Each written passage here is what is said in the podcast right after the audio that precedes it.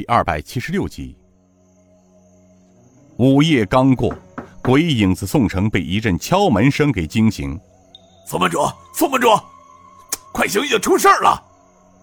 他急忙起身出了内屋，外面是副门主郑白坤、杜乃谦及自己的几个亲信下属。宋城道：“怎么回事？这大半夜的。”郑白坤道：“宋门主，地牢的牛太官的两个弟子和顾老坛主被救出来了。”什么？这是谁干的？杜乃谦道：“所有人都是被点中了穴道，除了地牢中的管事尹家兴外，其他的都没事。”宋城坐了下来，他有些自言自语：“这么说，尹家兴死了？”他抬头看了一眼几个亲信，赵副坛主和总管李勇呢？昨晚不是他担职吗？杜乃谦道：“半主向前。”赵副坛主带着几个兄弟追下去了。至于李总管嘛，呃，他这……他言语又止。怎么啦？吞吞吐吐的。救走顾老坛主和牢中的囚犯，就是总管李勇干的。什么？是他干的？他……宋城有些惊讶。他有这个能力？杜乃谦道：“据守卫说。”此时，李勇带着一个兄弟进后院地牢，因为是他当值，所以当时没敢多问。之后就什么也不知道了。醒过来时就躺在假山后面，而守卫地牢的四个人也是这么说的。李总管要进地牢查看，所以突然就被点了穴道，就什么也不知道了。你们又是怎么发现的？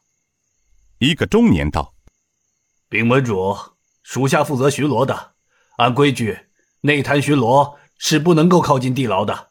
此时我们没有发现有什么异常，直到子时以后丑时，我等寻到后院时，才发现后院拱门前的两个侍卫不见了。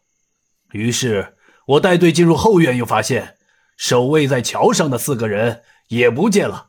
我们便赶紧报告副坛主召见。后来副坛主赶来，打开地牢才知道，地牢管事尹家兴已死。假山后面发现了六个侍卫。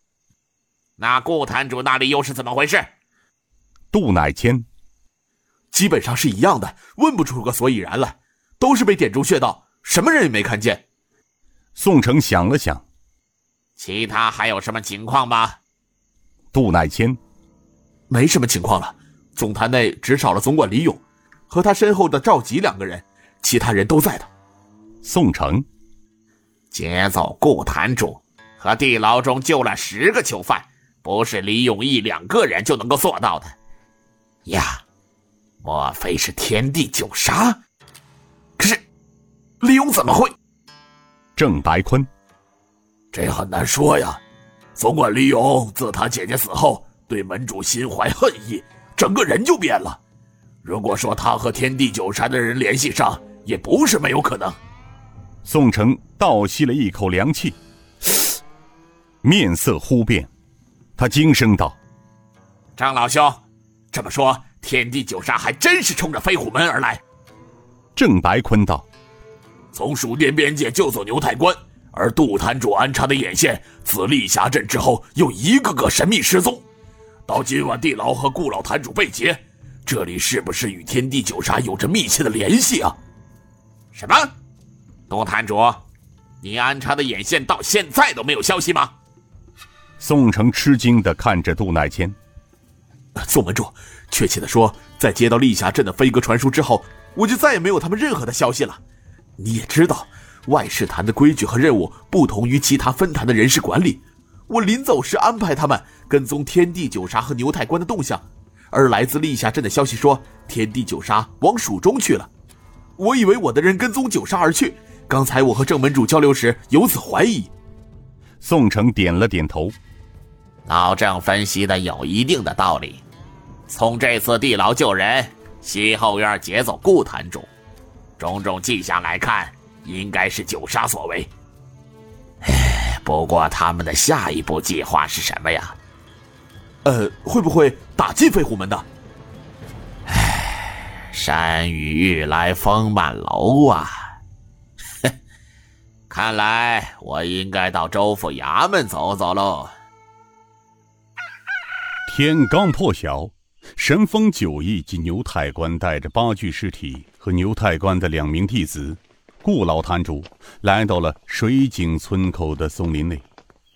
牛太官带着顾老坛主、李勇和赵吉回到赵庄，安排好顾老坛主和两个弟子之后，他们抱着几张草席又返身回来，将八具兄弟的尸体安排好之后，并用松枝盖住。众人这才返回了庄上。众兄弟又忙了一阵，才把顾梦平及牛太官的两名弟子处理安顿好。顾东平道：“老牛，你去和赵老爷子商量一下，请他置办八套棺木。不过这事儿一定要保密。咱们应该厚葬了那几位兄弟。另外还有一事。”这八位兄弟，其中有几位应该有家室，想办法查证一下。等飞虎门的事情完结之后，安抚一下。牛太官道：“这事儿不难，八位兄弟的情况，我和李勇兄弟都知道，但还不能够操之过急呀。既知他们的情况，就好办了。”这时，赵吉敲门进来。顾大哥，牛坛主，顾老总跟你的两个弟子已经醒过来了。顾东平道：“这么快，太好了！